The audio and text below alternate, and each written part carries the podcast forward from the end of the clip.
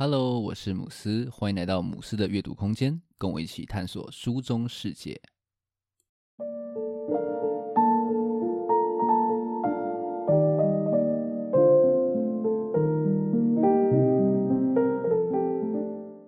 今天要来跟大家分享《记忆强化全攻略》这本书。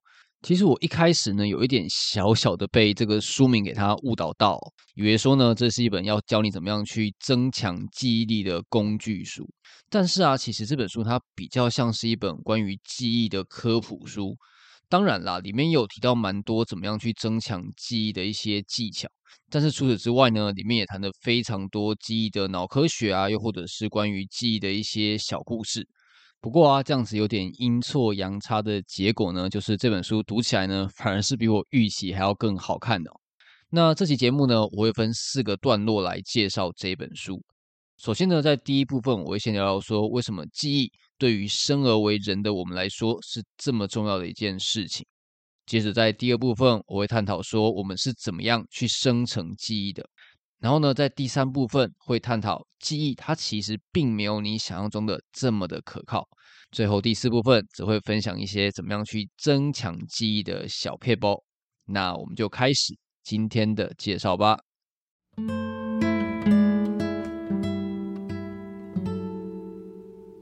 在这个可以说是人手一机啊，而且网络非常普及的年代，好像有什么事情只要去问 Google 就好。那记忆力这件事情真的还有这么的重要吗？关于这点呢，修辞学家达西格诺有一段非常精辟的形容。他说呢，透过记忆，我们回想过去，理解现在，并思考未来。事实上啊，记忆是形成自我的一个非常重要的关键。这本书它的第一章标题甚至是这样子下的哦：人生从形成记忆开始，也从记忆的瓦解结束。也就是说呢，记忆它其实对我们的个人认同非常的重要。另外呢，它也是构成有意识经验的基础。如果说一个人失去了记忆，他的自我就可能产生变化，甚至会消失哦。书中提到的英国音乐家 Clive Wearing 就是一个非常经典的例子。他因为感染了脑炎，大脑受到了非常严重的损伤。结果呢，从此就无法去形成新的记忆。一件事情呢，他只能够记住十秒钟，然后就忘记了。然后更糟糕的是呢，他也失去了回忆过去的能力。他在病房里面呢，会不断不断的在一本笔记本上面写下这句话：昏迷了多年之后，我第一次完全清醒。那要是有人跟他说：“诶，你这个内容是重复了。”他就会很生气的说：“我不知道前面这些是谁写的。总之呢，不是我。”于是啊，他成为了真正活在当下的人哦，只能够永远被困在当前十秒的那个小圈圈里面。当然啦，一般人其实不太会遇到这样子这么严重的记忆伤害，但是记忆力呢，依然是对我们来说非常重要的一个指标。你的记忆力越好，也就代表着说你的大脑在处理资讯的效率也是越好的。换句话说呢，其实记忆的广度，它会直接去反映出你大脑的表现。虽然说了，我们当然不需要像那些记忆力的专家一样去背下可能几百几千位数的这种圆周率，但是呢，你去多多锻炼你的记忆力还是有利无弊的。记忆感觉起来好像是一个虚无缥缈的东西哦，但是呢，它又是一个非常真实的存在。那究竟我们人是怎么样去生成记忆的呢？一般来说呢，我们会透过以下三个程序来形成记忆。首先，第一个程序是多重编码，我们会用上各种的感官，像是你的视觉啊，又或者是嗅觉，来帮助你去记忆事物，这就是所谓的多重的编码。然后，第二个程序是组织，我们的大脑会赋予事物意义，让我们可以更好的去记住一件事情。然后，第三个程序是联想。把上面的多重编码还有组织这两个程序把它组合起来，就是所谓的联想。当你创造出来的联想力越强的时候呢，你的记忆就越持久。那上面说的是关于大脑建构记忆的一个程序。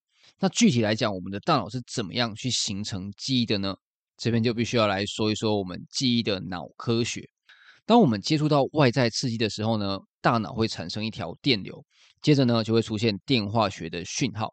这个讯号会沿着我们的神经外延快速的去传递给下一个神经元，我们的大脑啊会反复的去操作这个过程，然后呢去评估说，诶，我们需要多少的神经元去记住这样子的一个记忆。所以啊，其实记忆它真的是储存在我们的大脑之中的。另外呢，书中也提到说，每个人都会用不同的方式去体验这个世界。所以呢，就算是面对同样一件事情，每个人所生成的记忆间隔网络也都是不一样，可以说是一个经验各自记忆。然后呢，其实我们的神经网络每天都会持续的在变化，所以说呢，我们的记忆其实每天都非常微妙的在慢慢的去改变。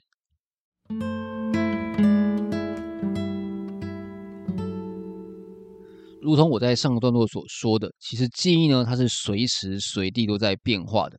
换句话说呢，其实很多时候我们脑袋里面所记下来的东西，它并没有你以为的那么的可靠。比方说呢，其实我们常常会产生一些假的记忆，而且呢，我们自己是不会去发现的。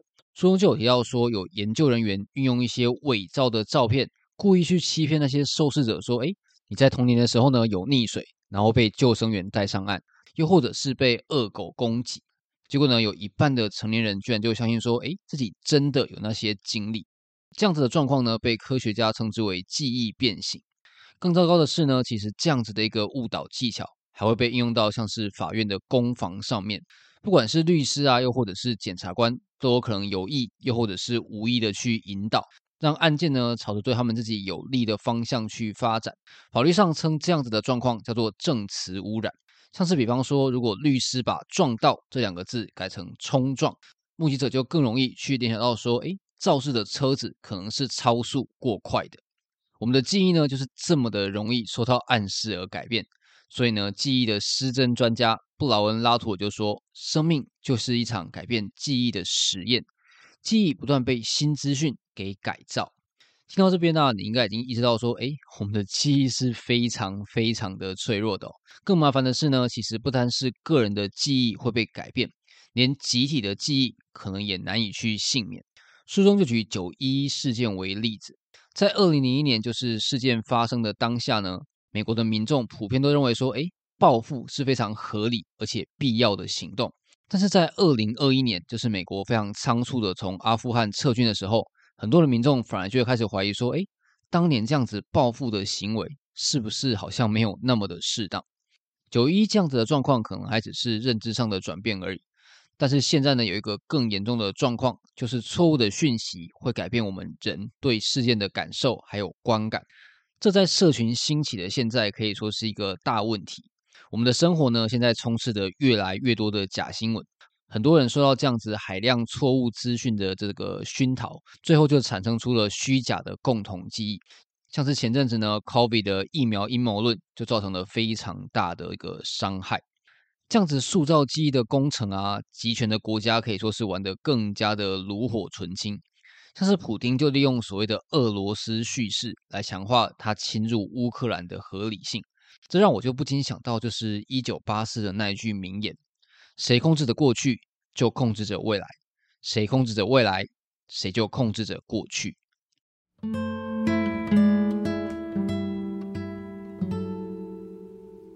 好了，说完了比较沉重的部分，最后这个段落呢，我们来讲讲要怎么样去增强记忆力。好了，来一个比较正向的结尾。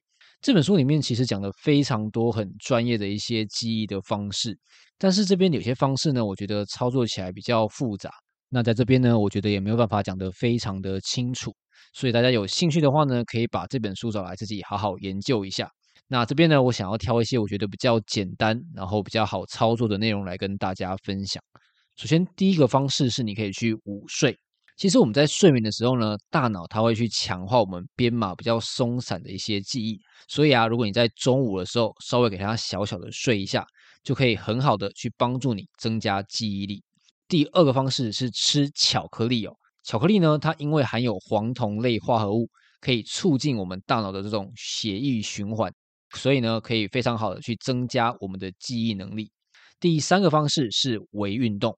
运动它可以促进突触的连接，还有认知的韧性，而且重点是呢，其实你不需要做高强度的运动哦，就算你只是做一些比较低强度的运动，像是可能做家事啊、扫扫地或是拖拖地板，也都会对你的记忆非常的有帮助。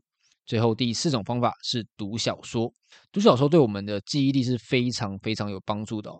因为在读的时候呢，你必须要记住故事里面的各种的角色啊，还有情节的发展，这样子的一个过程，其实就是在锻炼你的记忆力。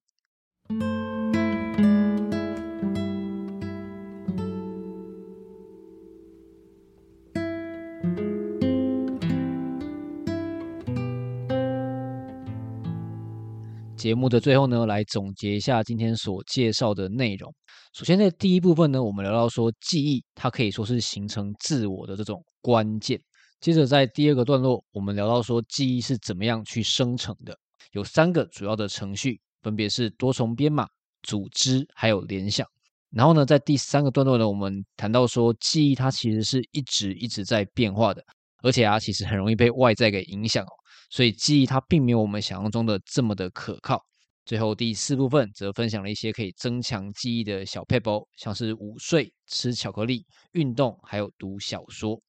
那这边也感谢一下时报出版社送给我这本书，读的算是蛮开心的。那最后这边呢，想来分享一些比较个人的部分。这本书里面有个段落，我读的是非常的有感触哦。它里面说呢，记忆它其实是有共享效应。比方说呢，伴侣就非常容易去共享彼此相处的一些记忆。那当两个人分开啊，比方说可能是分手之后，这样子的共享记忆就会慢慢的去弱化，甚至有可能会消失。那作者就说啊，他在写这本书的时候，他的妹妹就是不幸过世了。他也因此呢，对于就是很多他们两个过去相处的一些回忆，产生了非常多的不确定。但是很遗憾的是呢，再也没有人可以跟他一起去确认了。那刚好我妈妈就是前一阵子也是离开了嘛，那我就觉得说，我对于家庭的某一些记忆啊，还有某一部分的这种自己，好像也跟着消失的感觉哦。最后好像突然又感伤了起来。总之呢，这是一本非常不错的书，还是非常的推。我觉得说啊，不要把它当成是一个工具书哦。我会比较建议说，可以抱着对于记忆这个主题的好奇心，然后呢，到这本书里面去好好的探索，相信会非常非常的有收获。那今天的分享就到这边。如果你觉得节目不错的话，可以订阅并分享给身边的朋友，也可以给节目五颗星，让更多人可以看到这个节目。如果你对我今天所介绍的内容有兴趣的话，也欢迎留言或者是私讯来跟我互动。只要到脸书或者是 IG 搜寻母狮的阅读空间，就可以找到我了。最后，感谢你的收听，我们下一本书再见。